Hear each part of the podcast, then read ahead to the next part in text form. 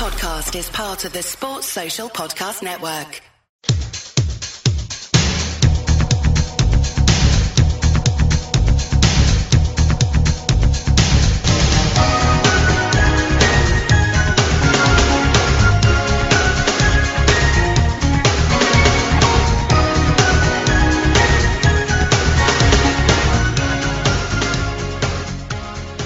Welcome to another AI Writers uh, podcast. I'm your co-host Leanne Prescott, and joining me as usual is your other host Tom. Tom, how are you? I am all good, thanks. Um, watching a bit of England, which is always depressing, so I'm sure I won't be feeling quite as good in a couple of hours. How are you? Yeah, I'm all good. Uh, just counting down the days to the World Cup. It's it's nice to have some football on, but obviously the the friendlies aren't really where it where it gets good. So looking forward to the World Cup and hopefully uh, some proper football to to see. Um, but joining us today is Alex and Hamzah. So, Alex, how are you? I'm very well, thanks, Leanne. It's nice, nice to be on again after a long a delay that was far too long. So, yeah, I'm glad Yeah, you it's- invited me on. It's good to have you back on, especially with the with the transfer window open now. So, lots to talk about in terms of you know your your scouting and things of potential players to come to Anfield this summer. Um, and, and joining us, uh, as I said, was Hamzah. Hamzah, how are you? Good, thank you. Um, I thought it was going to be a bit of a sad summer after losing the Champions League final, but I think was it two or three days later, two days later, Fabinho signing. Uh, since then, that's that's picked me up, so I'm looking forward to this and the summer. Yeah, that was that definitely a good way to, to kick off the, the transfer window and the summer as a whole. Um, so we'll start off with Alex's article, which looks at potential attackers Liverpool could target this summer um, in order to look at reducing the gulf between the starting 11 and the bench. So Alex, do you want to talk us through your options and you know why you've chosen the players you have and, and what they possibly bring to Liverpool? Mm, yeah, absolutely. Um, so obviously we all know that we need backup to Mohamed Salah, um, Sadio Mane, and most importantly Roberto Firmino, because I think the gulf between the three, uh, Danny Ings and Dom Solanke wasn't just clear to, to kind of see in the Madrid game. Obviously that was, that was a golfing in class between the two teams. Bench is what Madrid could bring on with Gareth Bale and the impact he had versus what we could bring on with uh, a crocked Adam Lallana. And notwithstanding the fact that Adam Lallana is pretty much done anyway, um, also the run in, the run to the end of the season, the games against West Brom, uh, Stoke, uh, even looking all the way as far back as kind of the Everton games where we, we kind of ran out of ideas. Um, certainly a lot of games that during the season we could have helped or we could have, we were hindered rather by the fact that we didn't have one more, one more option to bring off the bench, one more person to kind of, uh, settle the, the nerves of, oh, our front three aren't, aren't being helped here. So when I was looking at kind of the backups to the front three, I was looking more at the kind of players that could offer something, not just off the bench, but rotating, be the starting lineup. Uh, which is why a lot of my players were kind of relatively expensive and relatively well known. Um, we've been linked with uh, Moses Simon and, and Shaqiri this week, so they're kind of more under the radar, more pure backup signings, whereas the five that I went with kind of, they're impressive in their own right. They could, technically, they could come in and, and stake their claim and should Mohamed Salah or Sadio Mane be, God forbid, out of form, this is, that's the kind of player that could come in and kind of assert their own dominance on the squad. So it was, it was enjoyable to kind of pick out five players like that of that stature, but, um, in terms of the names, I've gone for Gonzalo Guedes of, of PSG, on Valencia, uh, Leon Bailey at Leverkusen, Ousmane Dembele at Barcelona, obviously he's been heavily linked as well. Uh, Florian Thauvin at, uh, Marseille is one of my favorite players, uh, and Christian Pulisic at Borussia Dortmund, uh, that American sensation. In terms of, if you were going to ask me who I think the most likely out of that group is, it's probably Pulisic um, because of the American connection. Also, not sure if you, you guys remember Rafi Honigstein in January did say that Klopp loves Pulisic and is pretty much locked in to go back in for him at some point. Um, Dortmund will want to keep their 100 million euro valuation kind of s- steady and locked in, but I have a sneaky suspicion they would accept kind of anywhere between 60 to 80 million euro, um, purely because Lucien Favre coming in is going to need money to spend, money that they haven't historically spent well. Uh, and there is a lot in that team that needs replacing. Uh, the likes of Andre Schurrle, Sokratis, Papastathopoulos, lots of kind of dead weight that they're going to want to get, get rid of. In the same way, if you ask me whether we could get Leon Bailey for the same price, I'd probably say no. Uh, entirely dependent on PSG's. Um, Ousmane Dembele, that's a story in itself. Uh, and Florian Thauvin is probably the cheapest of the lot because of what happened, but obviously the biggest risk as well. So it's, it's a kind of varied list of players that I work with, but all of them had their own reason for, for coming to Liverpool, and I think all of them could state their claim rather than just be a pure backup. Yeah, I think it's it's a really interesting um, article and, and one that takes a lot of focus right now because Liverpool are obviously looking into the transfer market to, to reduce that that golfing class between the, the starting eleven and the bench options and, and, and maybe people point to, to the bench and say that's potentially where we lose ties like the Champions League final because we don't have that quality to fall back on. Um, so we'll start with, with Pulisic, we'll go through them one by one and Hamzah, I'll come to you first with this one. Uh, what do you make of him personally, and, and do you think he'd suit Liverpool's style? Because as Alex said there, and, and uh, uh, personally, I think it would be a very wise move for Liverpool in many ways, because not just to see a brilliant footballer at a very young age and, and one that's clearly caught Klopp's eye for a long time, but there is a commercial aspect as well because he does fit the, the FSG bill. He's a young player, he's American, and there's a lot of you know advertisement they could do with that. Of course, that's not the the primary reason to sign a player. You want to sign high quality players, but it is also another factor that that's pretty you know fitting here. Uh, definitely so.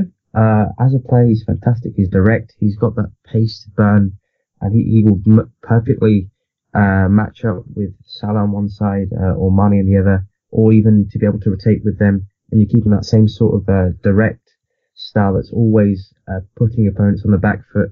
But exactly as you said, what we have at the moment, we have um, uh, Mo Salah, who's one of the biggest names on the planet right now. Uh, we've got Naby Keita, uh, uh, who, who, who will be one of the biggest names on the planet very soon. Uh, we've got Sadio, Mane, who's I think probably he must be Senegal's number one player, right? Van Dijk. Um, we have big names now that are leading players in their country and uh, Pulisic is going to be that man uh, for the United States, and we really should be trying to um, really take uh, take advantage of having these players uh, commercially because uh, what we have here, what we have with Salah, for example, is a huge asset, and we've we've seen how it's been monetized by uh, different sponsors that aren't associated with the club. He's now in all the Adidas adverts. Uh, you'll see him. I think he did a Pepsi advert too.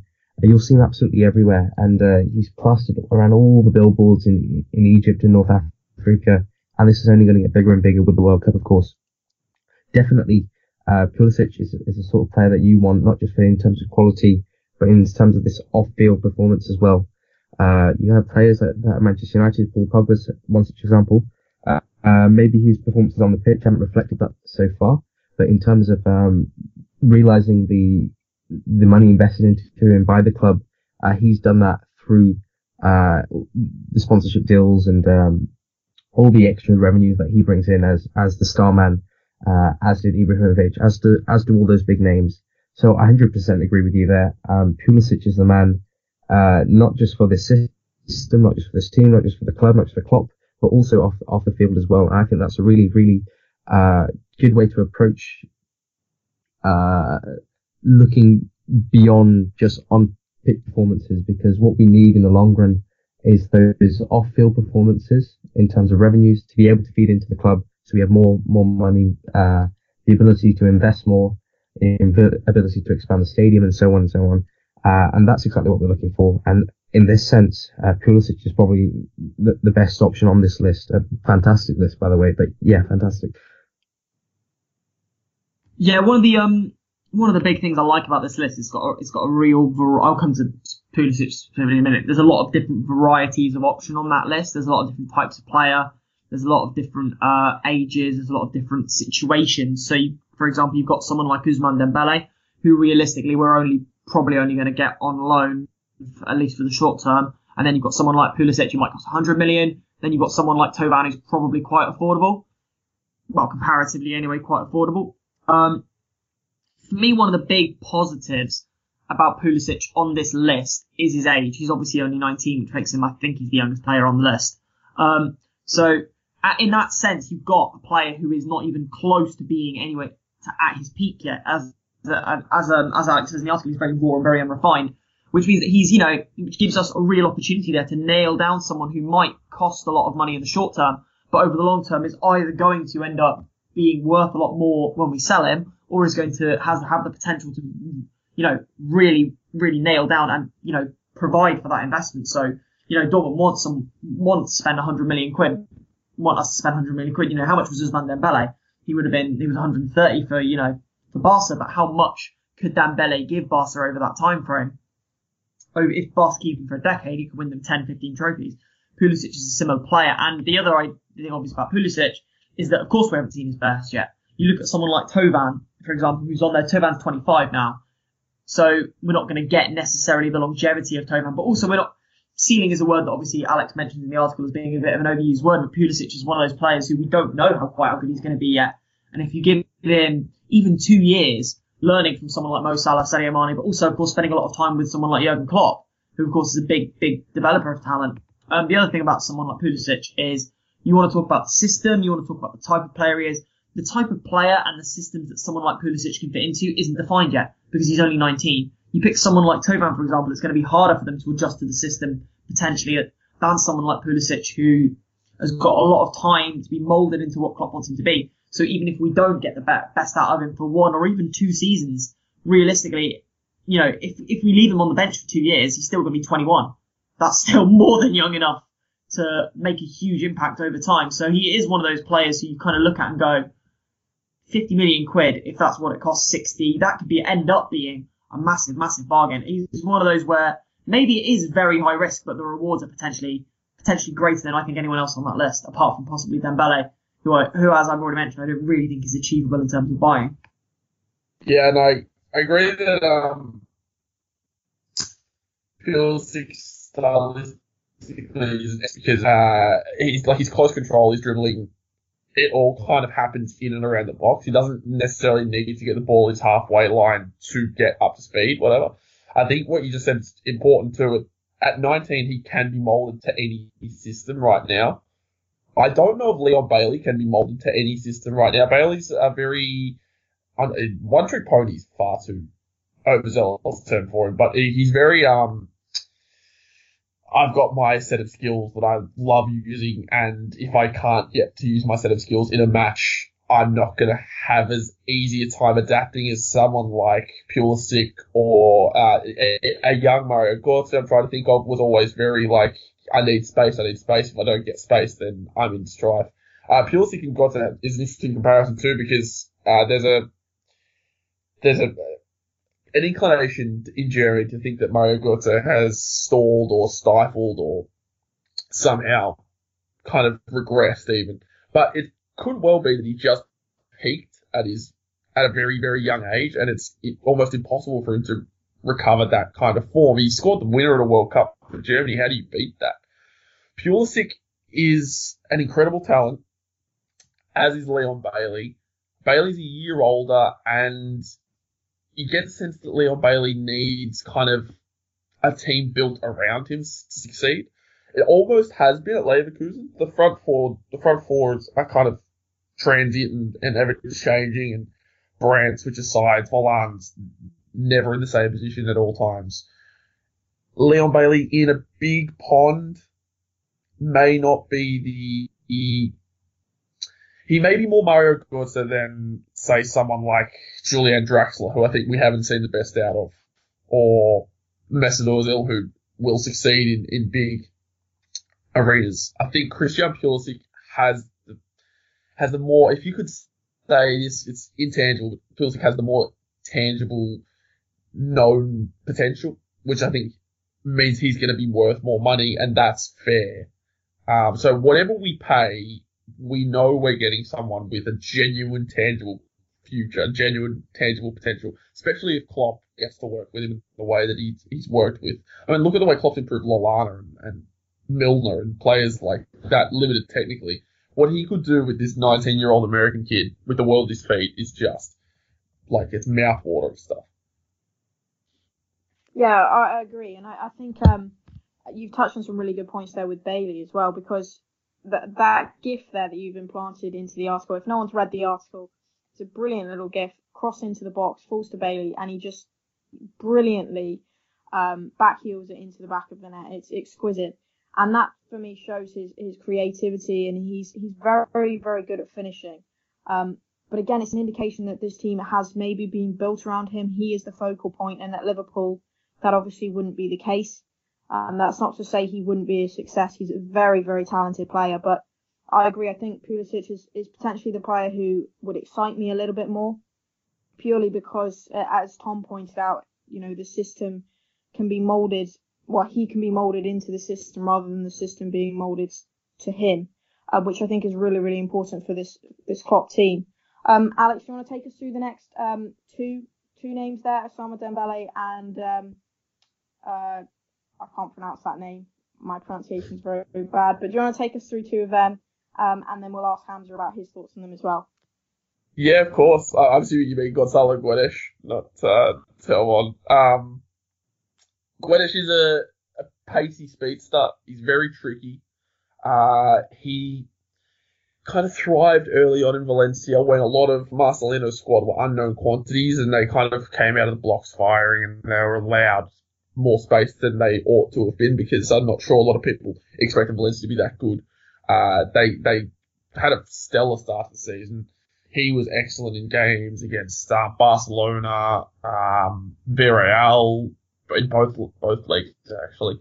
Uh, from what I saw of him late on in the season, he very much simmered. He only had one kind of clear cut goal involvement in his, in his last kind of 26 games. So it, it, it's one of those things where you can see the highlights, but you can also see where the work needs to be put in. When PSG signed him, a lot of clubs were circling around him, despite the fact that again his output wasn't that great for Benfica. Um, and they signed him for 30 million as well, so they kind of forked out quite a bit of money. He's Portuguese. I don't know whether he'll start the World Cup. I'm not sure whether he deserves to start ahead of someone like Bernardo Silva, but he probably will make a couple of appearances, um, which is good because he's an excellent talent. He, again, he's rapid. Uh, and if there's anything this Liverpool side loves, it's pace.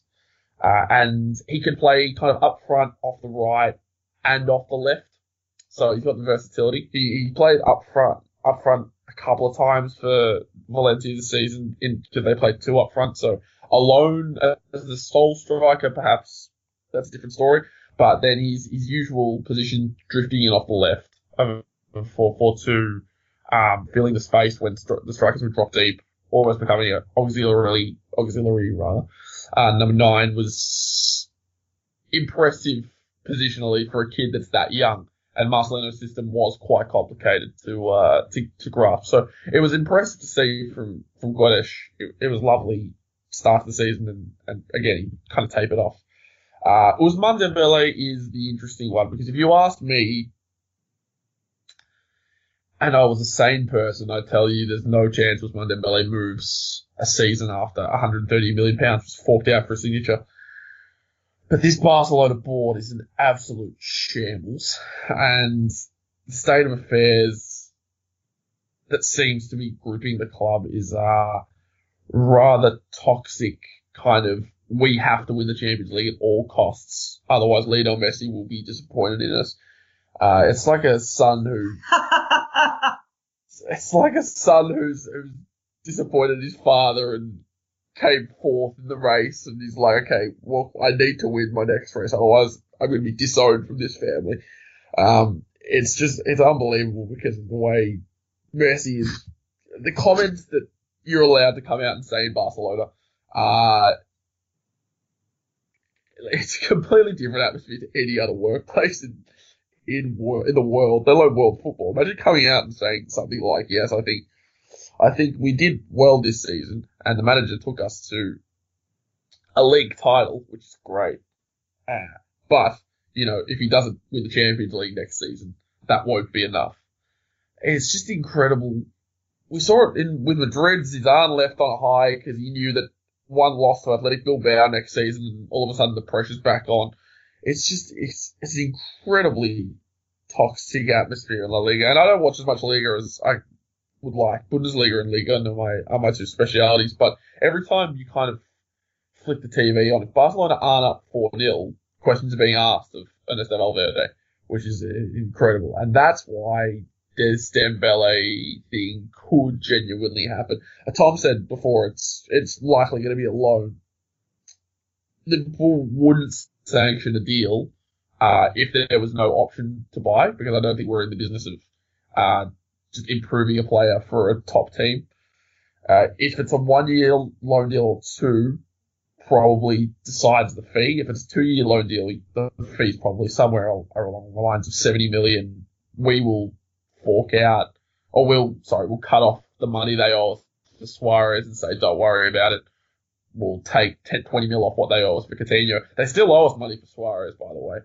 Uh, um, Barca's board are shambles in the way they've structured a lot of these deals, and increasingly looks like they're going to be a shambles in the way they're going to structure a Griezmann deal because Atletico want most of most of the money up front, and Barca just don't have it. Uh, so whatever they do there, they're going to need money coming in. So again, this is this is the straws that I think most of us are clinging to, and that Ousmane Dembele could happen. Klopp loves him. He wanted to sign him uh, at Liverpool in his first season, but his head was already turned by Dortmund. He's an unreal player in that he will be able to play both sides, dribble with both feet, dribble in tight spaces, what Pulisic can do. Uh, his creativity is probably the one thing that needs improvement because a lot of what he does is just dribble at players, take them out of position, and then lay off a pass. Um, but we said the same thing about kind of Sadio Mane when he joined, he wasn't all that creative, and Klopp turned him into kind of our most creative player. Uh, and the one thing that Ousmane Dembele gives us is just a ridiculously proficient capacity to dribble. If you look at Nabil Fekir, if he arrives, loves to dribble from deep. Mohamed Salah dribbles when he has the space. But Sadio Mane takes players out of the game. Roberto Firmino is an underrated dribbler and that he's made, doesn't have the technique, but he's still a, a freak. Uh, and that, that will replace what we lost in Coutinho, which is the ability to kind of take two players out of the game and then lay a pass. Dembele, should we get him, and should he be rotating with this front four, obviously everyone will be, will be looking at the highlights and all the flashy stuff he does, but just the genuinely incredible way he's able to skip past players. I think that's what that's one of the factors we need in a backup attacker. That's what all these players have. Uh, but then Dembele's got it kind of in spades at its, at its, at its highest and most incredible and most salivating. So uh, again, I, I can't get myself invested in Dembele because I don't think that it's going to happen. But there are a lot of reasons to say that it might. I was just wondering, Alex. Uh, I, I know like Ousmane is going to be the one. Ousmane is the man, right? Everyone wants him. But if you were to look at these players and you thought, what do you need most? Are, are the what's the the output that you you want from these substitute players most? Is it in terms of goals? Is it in terms of assists? Uh, or is it them literally just being able to function in a similar capacity to Mane or Salah at a given time. So obviously at the moment, Salah's scoring all the goals, uh, and Mane is scoring goals, but he's doing a different, it's a more team orientated role, right? He's, uh, he's more focused on taking players out of the game. Uh, he's stretching the, uh, the opposition team, whereas Salah comes in a bit. Uh, what do you think we should be looking for in terms of these players? Are we looking for a light for light replacement or someone to actually offer something a bit different? So they have their own style, the same way that Mane has his own style, Firmino has his own style, and, and Salah has his own style. Or do you, do you think that we need someone that's going to be a bit more similar to the front three so we can keep that sort of, uh, that synergy? Uh, yeah, I think it's imperative that we kind of have something different because we don't know who they'll be coming on for. So if they're coming on for Firmino, their role's going to be really different to what they would have done if they're coming on for Salah or Mane. Salah can play as the as the number nine, that's fine. Even Mane can play as the number nine if he really wants to. Um, I think the one thing that we kind of need, which is what all five kind of have in common, is the desire to be really ambitious and desire to, to try and take players on and be always kind of active and, and mobile. Uh, one of the criticisms of Shaqiri, um, and the criticism of Simon as well, because we, we haven't seen him play in this in this kind of capacity, is we don't know how well they adjust to the press, uh, purely because it's not their natural game. So if you're gonna if you're gonna say one thing, it's if they're willing to, obviously it's impossible to tell with a lot of players until they do it, but the willingness to, to press and the willingness to be a part of that kind of collective fury, collective blitzkrieg, if you like. Uh, that's probably one thing that I judge them on, but I, in terms of what I would want, it'd be different. That's why I, I, I would push for Florian Thauvin because a winger scoring 22 league goals is phenomenal. Uh, but if you look at a lot of the, the goals, they are kind of fox in the box. They are poaching goals. Some of them are cutting inside on his left. Some of them are taking players on, cutting outside with the left and then and turning back in. Um, you, we need an output that isn't just going to be, well, he's a good dribbler, isn't he? Or, well, he's a good passer, isn't he? Or, well, he can press. Because that's what Lallana is. Lallana is, well, he can press. And we've seen it's worth nothing in the Champions League final when you absolutely can't. So, um, it's important to preserve the team and, and everything. Obviously, anyone coming in from Mohamed Salah is going to have a, a job to, a rather sizable job to do. But if they can do so individually, and let's not forget, Nabil Fekir will be able to rotate with the front three as well. So say, God forbid, Sadio Mane gets injured, Mohamed Salah's played six games straight. You play Nabil Fekir on the right, cutting inside on the left. You play um, one of the five names in this list, or whoever else we sign, uh, off the left. It's going to be a completely different team dynamic. In fact, it might not even be a 4-3-3. It could be 4-4-2, could be a kind of 4-2-3-1. Firmino goes in the hole, Fekir goes up front, uh, and Thauvin plays off the right. Could be 4-2-2-2 with Firmino and Fekir up front, Thauvin off the left, using his left foot, Mane off the right. It, it, like, you don't know. Um, so as long as they come in with their own individual kind of strengths, um, I think it, it, it'd be foolish of Liverpool to just go for someone who is a bit good at dribbling and a bit good at finishing, and that's that's kind of it. I think they all need their own, and that's why all five of these players have their own individual traits. Thauvin, incredible output, incredible finisher, or maybe not incredible finisher, but takes loads of shots per game. Dembele, ridiculously good dribbling, and phenomenal young talent. Pulisic, 19 years old, direct, really direct, really good at taking plays on, really ambitious. Leon Bailey, when he when you give him space, he will just take defenders on for fun. Uh, and Gonzalo Guedes is, is pacey, is tricky, uh, and is probably the, the best fit in terms of a secondary striker of the lot. So they all have their own kind of attributes, and all of those attributes fit in well with what Klopp wants. So so that's the most important thing, preserving individualism. Me, the thing about Thauvin is, I mean, for starters, he's the oldest. He's comfortably the oldest player on that list as well. He's 25. So he's kind of out of the range of one we can keep for a long time, if that makes sense. Like someone like Ousmane we could keep for a decade, someone like Pulisic we could keep for a decade. With someone like Thauvin, we've probably only got three or four good years out of him. Um, and it's interesting because the thing is with Thauvin, he obviously really struggled at Newcastle, although that's not really necessarily a fair place to judge him on.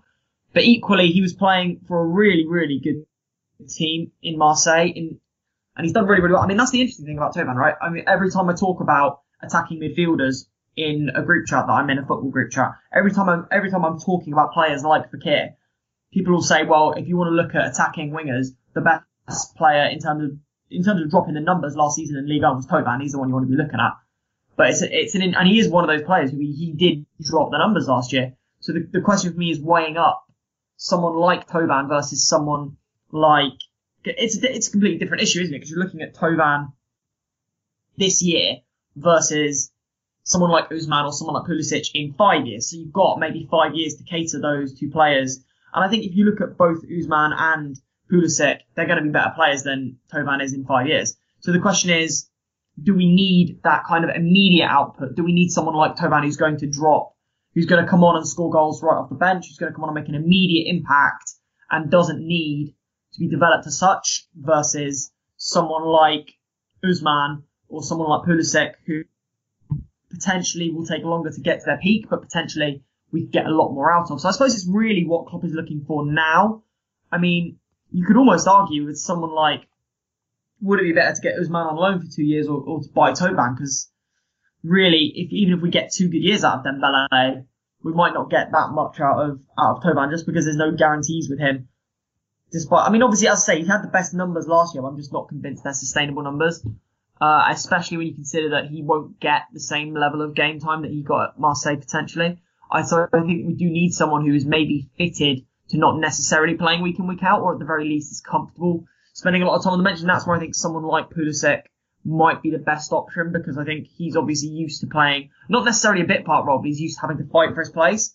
And I feel like, as you said, he's someone who is quite ambitious. So I think someone like Pulisic who is able to sort of step up to that idea of, okay, I'm not going to be first choice unless I make myself first choice. Whereas someone like Thauvin, I'm not sure he's necessarily demonstrated that he's got that to his game. So that for me is what's quite interesting. Um, Alex, I do just have a couple of quick, couple of quick questions for you before we move off this topic. Um, so the first one is which one, if we were buying a player for next season specifically, if we were looking at the player who is the most polished item, most completed product, if we were looking for a player who we feel is the best to come in next season and win us the league in the next 12 months, which player would you pick? And which player do you think out there has potentially the biggest potential? Um, I think if we're looking at a team to win the league next season, and I'm going to discount Ousmane Dembele because it's just, it's kind of an outcry. It's kind of a, a hit and hope of a signing because it, it could, could have come off, couldn't, maybe not. Uh, if it was possible, it'd probably be Dembele because of what he'd be able to bring to the side kind of straight away. He's the outlier. Uh, but in terms of what we could afford, what we could do, what the instant impact would be, it probably is Florian Thauvin. Purely because, uh, if you want to replicate the effect of Mohamed Salah on this team, Thauvin's left foot is a goals machine. He's goals galore. Uh, and in a better team, I think he is probably going to have even more success than he had in a Marseille side that kind of struggled early on. He was carrying a lot of it. Obviously, League unfavors players who dribble a lot, so Thauvin was in kind of his element. But um, in the Premier League, where I think it's it's equally as it's catered to players who can dribble, Thauvin would be able to to come on and wreak some havoc. Uh, in terms of the player with the most potential, it is it's got to be Pulisic. Um, I love Leon Bailey. I think he's a gun. I think he's going to be a phenomenal player for Bayern when he eventually moves there. But Pulisic is something else. He's American. He's got the marketing kind of furore that all kind of big, big American corporations dream of because he will be kind of their poster boy for the next 10, 15 years. The, the potential to make Pulisic into anything is what should be tantalizing to Klopp. He's worked with him before He's the one who brought him through kind of the very first time. Tuchel did most of the groundwork, but Klopp is, is responsible for bringing him through. Um, he can play off the right, he can play off the left. I still think he could probably become a number 10. There was talk in January that he could be the Coutinho replacement, but I think he's more likely kind of the man to come on when Mane or Salah need a rest. Uh, he, as you said, Tommy, he would be happy to play kind of on the bench to win his spot but I do think he's the kind of player that this time, kind of next summer, we could be saying, well, is Pulisic ready to, to start? Is Pulisic ready to, to kind of take the chance because he was so excellent in this, this, this, this, this?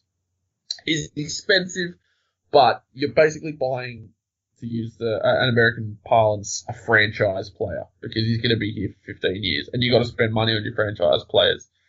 Whether we can keep Mohamed Salah beyond maybe three or four seasons remains to be seen. If Christian Pulisic comes in and he makes good on kind of the potential that um, is is undoubted at this stage, he just needs the output. Uh, and if he can make good on that potential, it would be worth every penny. Uh, in terms of what he cost, I still think that Dortmund under Lucien Favre need money.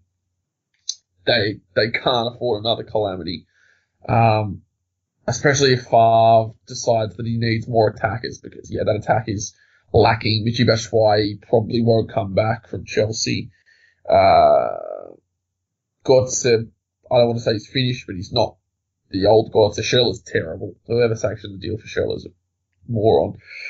Uh, and even the likes of Philip and that, while good, had injury, injury kind of filled season. So Pulisic is there, um, the one thing they can hold on to. But if they get an 80 million euro offer, something in the region, region of 65 to 70 million pounds, ah, I just think Dortmund will be, Dortmund would be stupid not to take that money. And Liverpool would be stupid not to add what could essentially be a franchise player to the, to the ranks. And you can't underestimate the fact that he's someone Klopp really, really wants, really genuinely from the bottom of his heart, just wants to work with his kid. So, um, yeah, Pulisic would be the one for me in terms of one I'd, I'd pick out. Uh, and in terms of if we were going for the title next season, I'd probably go Florian Thauvin. Yeah, I agree, and I think it's just to just to round off before we move on to um, Hamza's article. I think it's an interesting list, particularly because every player is, is slightly different. You've got Pulisic who's young and would do brilliantly under Klopp and, and can be moulded. You've got you know the same case for for Bailey, and then Dembele is a very very polished player. Um, okay, he's still got some more developing to do, but you know he's able to add something straight away. Um, but I agree with you. I, I think Pulisic is the one you're looking at and thinking this is going to be an incredible player and, and, a prospect that you'd love to see under Jurgen Klopp and someone that Klopp clearly admires. Um, and he's already got a lot of experience under his belt for, for such a young age as well. So, of course, I wouldn't say, say no to Dembele or to any of the others on the list, but it's exciting to, to know that there are a lot of talents out there that Liverpool could benefit from and, and really use to, to reduce that golfing class between the 11 and the, um, the bench. Um, but we'll leave it there. There's there's plenty more to talk on on that, but definitely check out Alex's article if you haven't already, and look at the outrageous gifts that it includes as well. Um, but we'll move on to, to Hamza's now. So Hamza, do you want to introduce your article, which looks at Loris Karius and, and the mind of, of the goalkeeper, just in the recent news about, you know, his concussion? Yeah, sure. So, um, I was reading up on Karius and I'd seen a lot of stuff that was, uh, criticism uh, a lot of stuff that was sympathetic, but I hadn't seen much that was uh, empathetic. Just to see, just to try and visualize what it's like to be a goalkeeper in the situation that Karius is being in. And to look at Karius, you can't look at the match in isolation. You have to look at his time at Liverpool. And that's what I tried to do. So it's a, a, a bit of a long piece and it's a little bit scratchy at times because I'm trying to draw together a, a few things.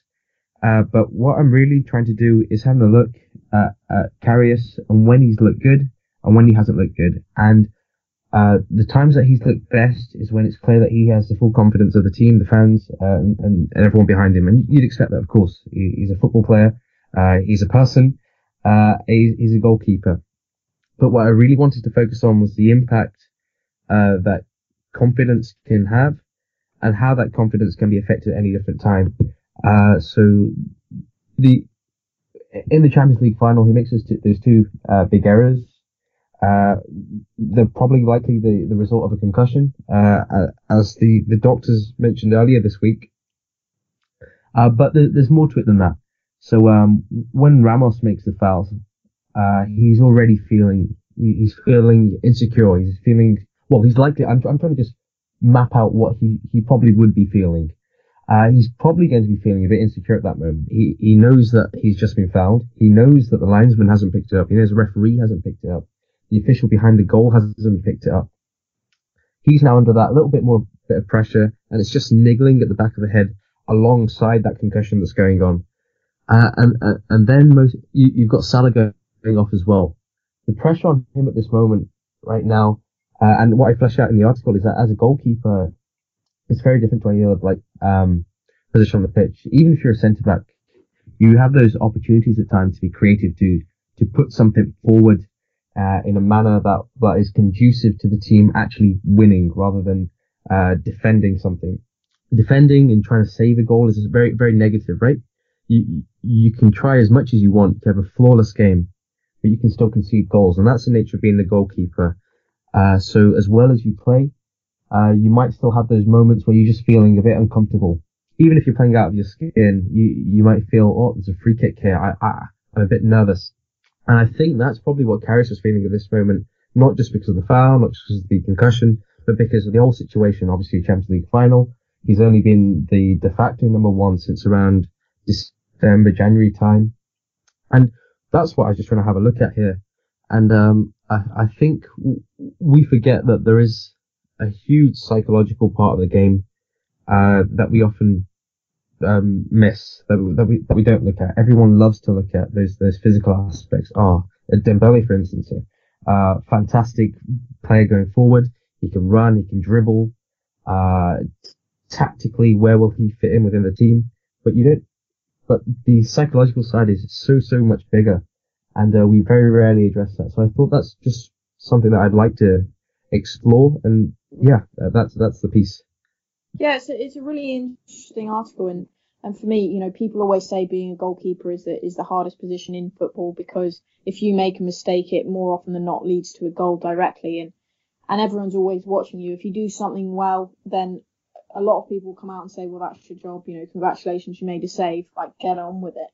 Uh, and and if you make a, a mistake, obviously all the, all the eyes are on you. So really, sometimes it's a no-win situation. And, and as you say, the, the mental aspect of that game and, and that position is huge because everyone is constantly watching watching you. When the ball is not near the goal, you're still probably having these insecurities as, as you're talking about. And and for me, the, the recent events with the concussion and, and what we've now learned as, as a possible reason into the incidents in Kiev, it, it shows to me just how, you know, affected a goalkeeper can be. Um, and how hard being a goalkeeper is because of the reaction of the fans prior to the news as well, because of, you know, all these death threats and, and nonsense things like that. But Alex, what do you, what do you make of this and, and the psychological impact of, of being a goalkeeper and the fact that, you know, basically all eyes are on you, even if the the ball is up at you know the opposition's attacking end. When it comes back, everyone's either waiting for you to to make a an unsavable save or for you to mess up. There's there's really no winning sometimes. I, I think Hamza kind of encapsulated it brilliantly in that it, being a goalkeeper is a thankless task. Uh, unless you're someone like David De Gea, where the myth is perpetuated so much at such a kind of regurgitating fashion that you're almost you can't do wrong because every good save you make will kind of further perpetuate that myth. I mean, it's not myth that he's brilliant, but it is a myth that he's kind of the only incredible goalkeeper out there. Um, and he's the only one that saves his team points. Being a goalkeeper means you will always save your team points because you will make critical saves when the ball could have ended up in the net and doesn't. Um, and not enough credit gets given to keepers for what many perceive as doing their job. If if Mohamed Salah scores 30 goals next season, no one's going to say, well, he's just doing his job. Last season was an outlier, but this season he's just doing his job. 30, 30 goals is what we expect. Maybe it gets leveled at Edinson Cavani, Gonzalo Higuain, Mauro Icardi, where they're kind of strikers of a level below Messi and Ronaldo are expected to get 30 goals a season. And if they don't, then it's a problem. If they do, it's business as usual. But I don't think there's any other direct relation to, to goalkeepers and the job they have to do because, like I said, it's thankless. No one, no one cares if they make two saves per game if they then have one kind of faltering performance that cost their team three points. It's, it's, it's almost ironic that they only get the press when they make a mistake, um, because obviously everyone will say that was a great save or that was a phenomenal save, but make two howlers in the Champions League final, and that's what your career is going to be defined by, and that's a real shame because if if Mohamed Salah stayed on the pitch, missed two sitters in the Champions League final, Liverpool lose that game one 0 of course people are going to remember it, but he will have adequate time for redemption he will be able to come back out and say, um, I can, I can do better. I should do better.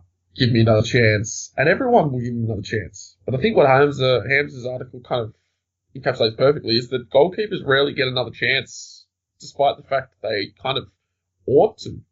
Um, whatever Karius did in the final may well be unforgivable from from performance point of view.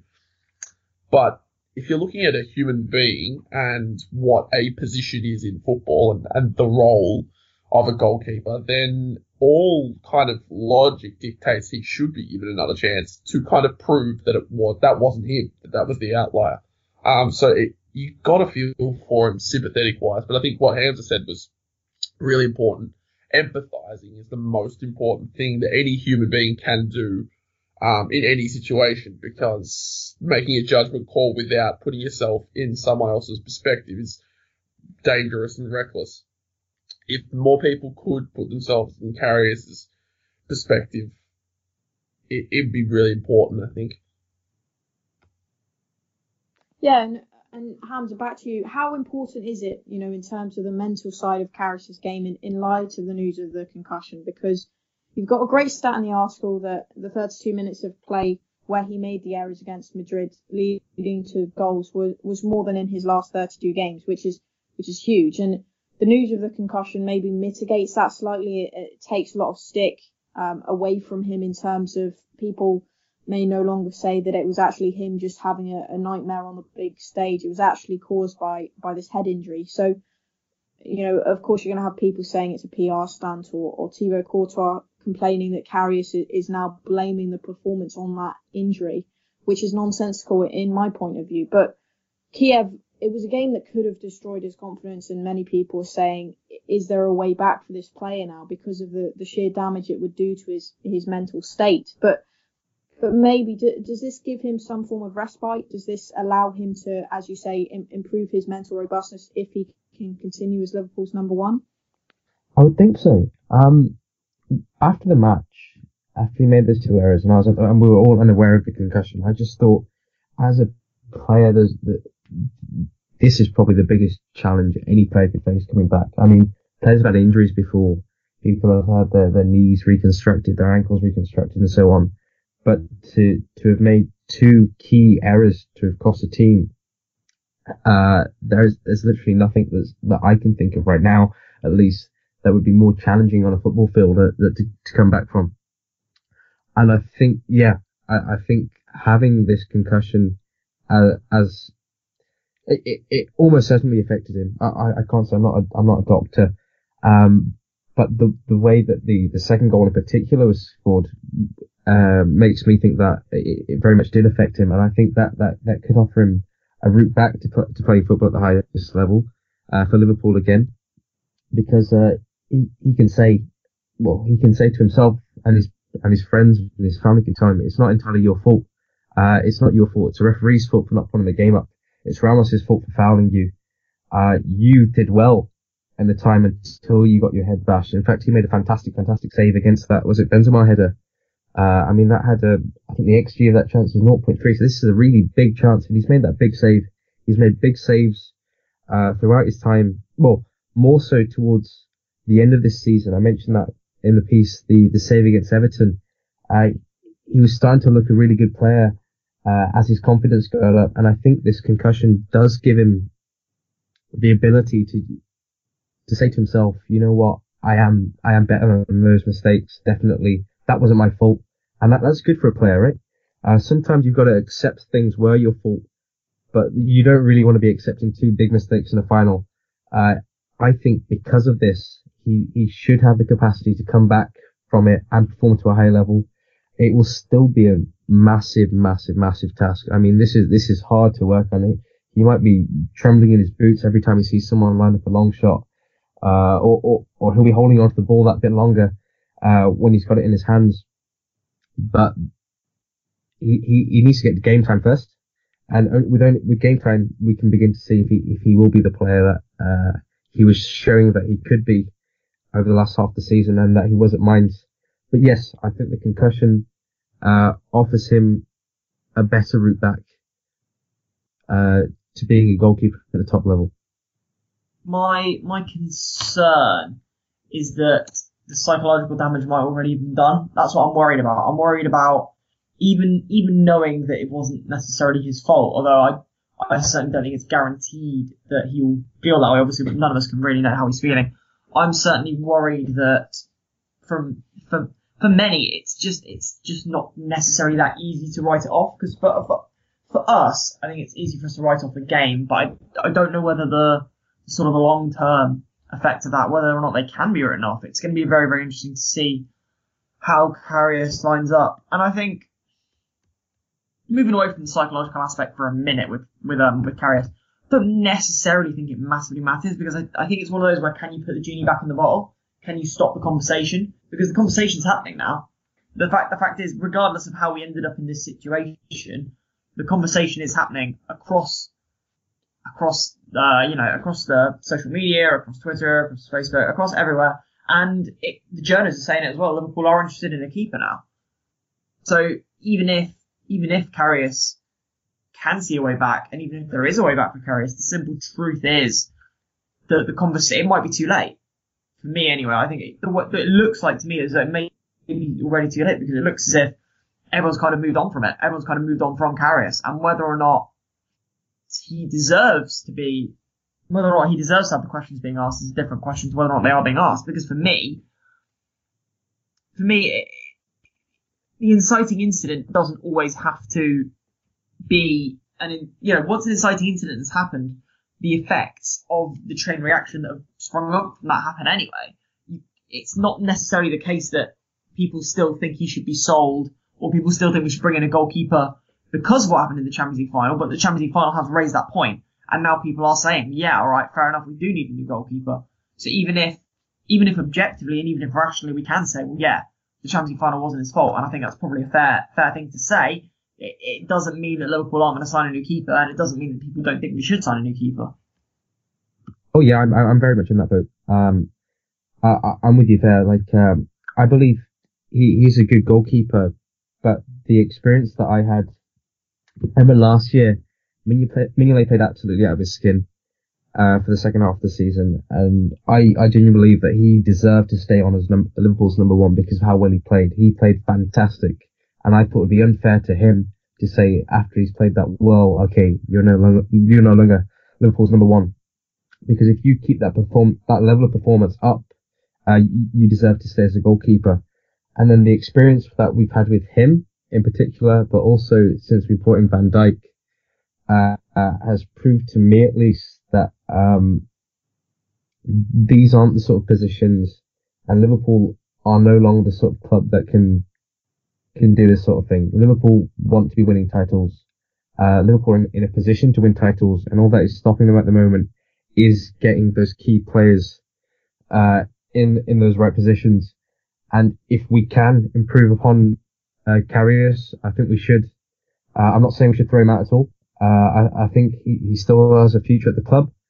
Uh, but it's probably best for him if he plays as a number two. If he has a cup run and then can try and rebuild his confidence from there. If he plays in the, the preseason, uh, has a few games, because, uh, it's going to be tough for him. E- even though fans are aware of the concussion, I think he'll, he'll have a nice reception at Anfield, but at away games, uh, you'll probably feel the tension with fans, really, opposition fans really get on his back.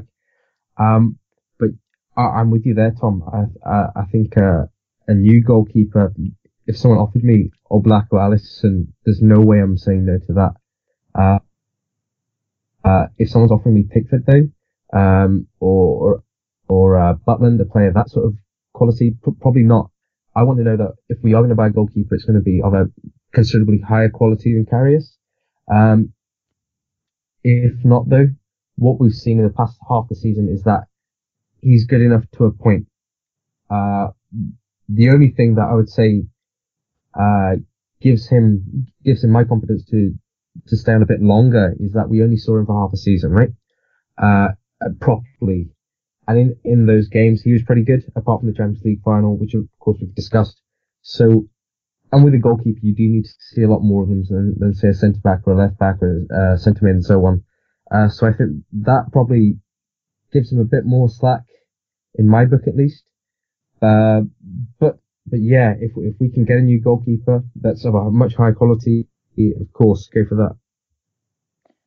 I think it's I think it's an interesting one because uh, you know I, am very much in your boat, Hams. That I, I would take Alisson and Oblak, obviously, but but if someone's offering me Jack Butland, who's been linked with Liverpool a lot this summer, um, I would be sticking with Karius, especially in the light of, of this news, because a lot of people after the Champions League final will have forgotten the form he was in. Okay, he you know he made a couple of mistakes prior to the final, but he was progressing well, um, and that seemed to just go out the window. But now there's a sense of you know a bit of reprieve for the goal goalkeeper. Um, and I'm just I'm just wondering in terms of his long term future. It is very much dependent on if Liverpool go out and sign a goalkeeper, but actually as well, I think it, it proves to Karius that he, he has something to, to pinpoint it in his own head because he's not thinking, you know, he's not going home thinking, what the hell happened here? I, I've been doing well and I've just let it completely go. There, there was a reason, there was something he can blame, he can use in order to recover mentally from this.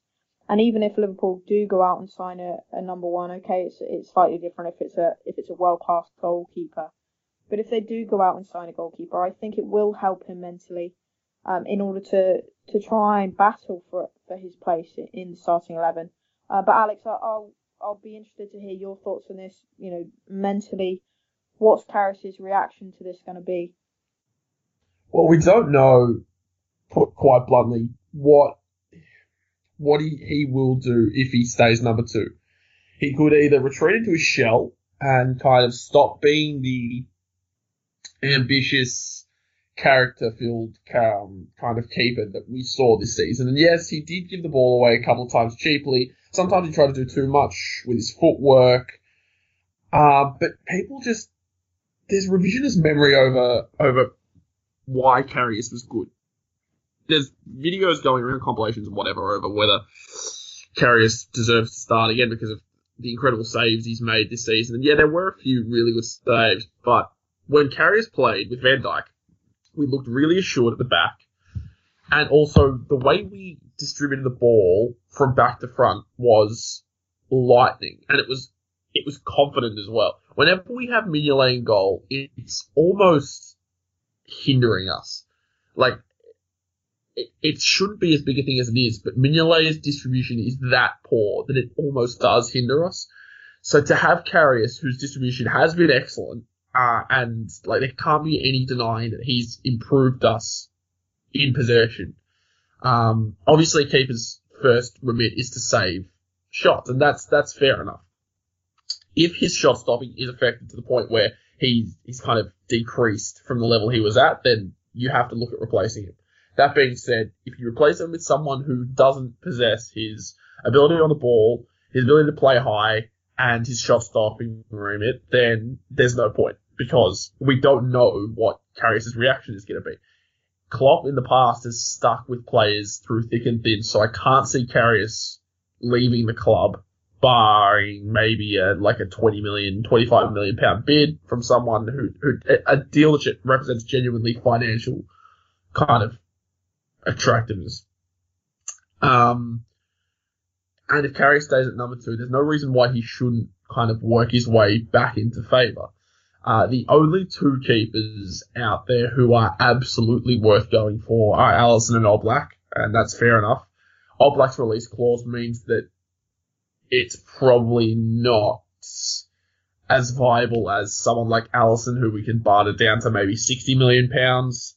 Uh, there's also talk in Spain that Oblak's release clause isn't as um, kind of stark as a lot of people are trying to believe. There's kind of rumors from Atletico fans that the 89 million is an upfront sum, that if anyone wants Oblak, you have to pay 89 million within two years. You can't amortize that figure to kind of pay it over four. Um, and if you do want to pay over four years or whatever, then you're going to have to pay something close to 100 million pounds. It's uh, it's a slippery slope with Oblak too because of the way that his defense is set up. Would he be able to transition easily to, to the way Liverpool want to play? And does he possess the same on ball proficiency that, that Karius does? Those are all really valid questions. I don't think he does possess the same on on ball efficiency, but his shot stopping is out of this world. Alisson is probably the one that fits us best. Sam Maguire did a piece on this back in uh, March, I think, maybe maybe earlier, maybe February. Um, he's got distribution at his feet. He's got distribution with his hands in terms of his long throws. We saw Karius. His intelligence as well. The the goal is, or my goal of the season was Emre Can against Hoffenheim, and Karius starts that with just a, a, nice little pass, but also he points to Moreno and says, "Look, look, look, have a look.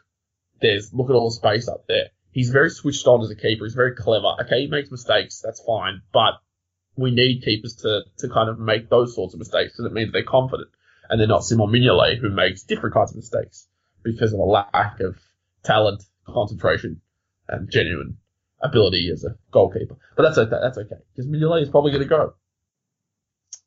Karius should stay as number two because if we sell him and keep Mignolet, all of a sudden we're in we're, we're in strife again. Anytime Alisson gets injured, say we get Alisson. We keep Karius and we get Butland, we've regressed.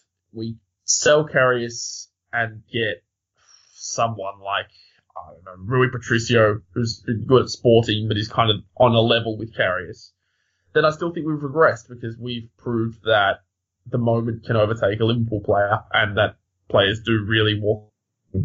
Uh, I don't think Klopp is going to end, end up selling Karius. If you look at the way he's treated Lovren uh, and Moreno, there is always a way back, even if that is not the clearest, most kind of redemption filled path. There is always a way back. And the, thing with Lovren as well is that if Klopp doesn't get who he wants, he will stick with what he's got. Uh, he didn't get Van Dijk for, for a good 12, 6 to 12 months, so he stuck with Lovren, and on the whole, it worked out in the end. If he can't get Alisson, I still have a feeling he'll stick with Karius, uh, and that's okay because I don't think Butland improves. I'm I'm kind of not as harsh on Butland as a lot of people are because I think the injuries curtailed him. He played in a terrible Stoke team and people seem to forget that he was the best keeper outside of the top six for a good three seasons straight. Uh, but he's still not an upgrade. A lot of keepers out there are on an upgrade. I'm thinking of maybe Anthony Lopes from Lyon might be an upgrade. Um, Geronimo Rulli maybe an upgrade. And Mattia Perin certainly wouldn't be. There's a real like dearth of keepers. Um, the Tom's just put Bernd Leno in the chat. I can't think of anything worse. If we, if, if Karius' overconfidence breeds mistakes, then Jesus Christ, oh, Leno is, he's one of those prodigious German talents that was never quite as prodigious as people made him out to be. He's also one of those talents that believed in his own hype very, very quickly. He makes so many calamitous errors. People will say he's been picked for Germany. Jogi Löw has a, right or wrong, has a propensity to favour those that he knows. He knows Leno well. He's brought him up through the kind of the youth system, so he's now tied to, to, to Leno. His distribution is not as good as Karius. His shot stopping is questionable when it comes to some absolutely appalling mistakes. If we get Leno, it is basically an intent to sign someone at the level of Jack Butland. I genuinely do not think that Leno is anywhere near as good as what Karius could become. Uh, and it would just, it, that would really, really worry me because he's basically we're signing because he's German. You could just go get Kevin Trapp, who's probably better at this stage. Hamzah, I'll give you give you the last word on this then. So, um, just to round off your article nicely, what what do you think the future holds for and in terms of you know the the recent news and really honing in back to your article about the mindset of a goalkeeper? How you know how does he mentally go through the next couple of weeks and months? I think for him, the key is going to be game time uh, to get on the pitch as much as possible and to be able to push that experience behind him. Uh, this is something that, that only he will be able to provide the answer to. And I think we'll be able to see, uh, in, in terms of how he acts on the pitch, how he acts with, um, with reporters in press conferences, um, how he acts on social media as well, uh, will be a reflection of how he really feels if you see him posting a lot, uh, the odds are he's probably going to get a lot of flack as well. You'll probably see comments like "get back to, to the training pitch," stuff like that. But that's probably what you want to see. You want to see him being proactive and trying to put his experiences behind him. Uh, the, if he comes back from this and he starts playing well, uh, fair play to him. I mean, this, like I said, this is going to be the biggest challenge of, of, of his career. Um, and if he does do that, he, he will have the, the makings of the very top goalkeepers. in because, like I said, psychology is probably the most important aspect of being a goalkeeper. And if he can push all of this behind him, then he definitely will be a top top goalkeeper. I actually, I genuinely believe if he, if he has the ability to put this behind him, he'll be a fantastic goalkeeper.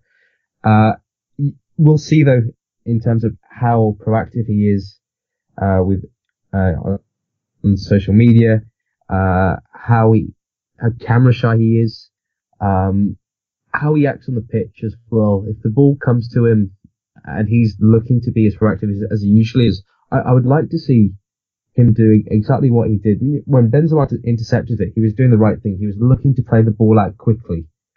If if he keeps, if we see him do that on preseason, we should know that he he's all right. He, he will be performing to a good level. Uh, he his mind is in the right place. If we see him dilly daddle on the ball, uh, I'd be a bit worried for him, and, and that's a real shame. But I think we we can't uh, make this judgment yet. We can only see, uh, and that, so, so, we're just gonna have to wait with Karius to see uh, how he performs, uh, how he acts. Uh, but I I think he has it in him. I think he, he, he does have a good technical base as a goalkeeper, and he can always fall back on that. So he just has to work with the manager, his teammates, his family, his friends, to make sure that he's in the right place mentally. And from there, I think if he can do that, he'll be fine.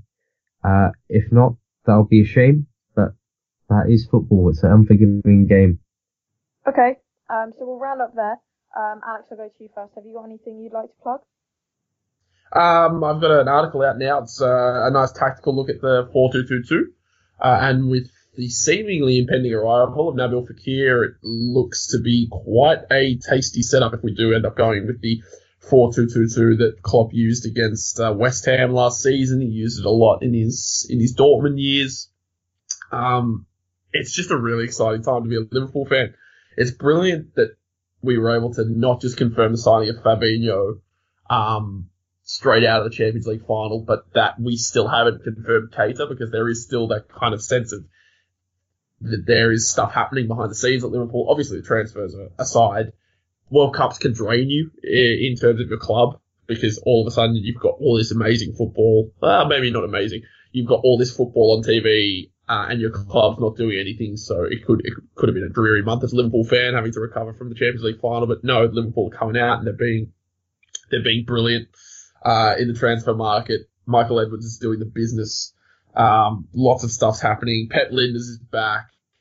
Uh, it's just a really exciting time to be a Liverpool fan, and I'm, I'm genuinely uh, optimistic that the Champions League final was not the peak, and it's certainly not as good as it's going to get in the next 12 to 24 months. So uh, it's going to be a joy writing more, and yeah, just keep keep a look out at my Twitter, and I'll probably have some more articles up this week.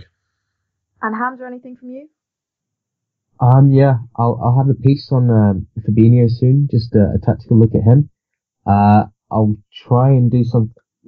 I'll get in that that tactical review of the season because I think we've changed in terms of our system and also in the way that we might play next season because of the signings that we brought in. Uh, beyond that, I'm not too sure yet, but yeah, I, I'm on Twitter too, uh, so uh, you can find my articles there.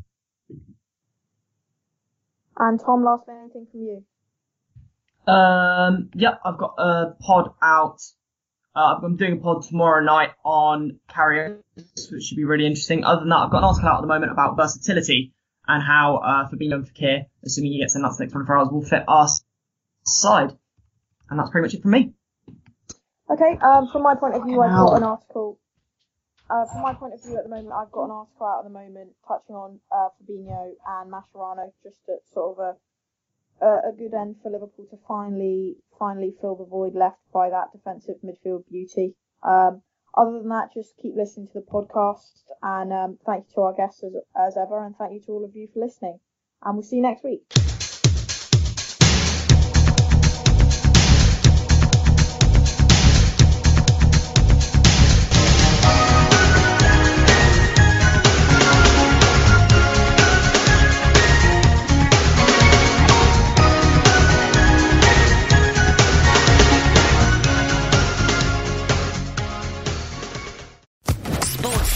Podcast Network.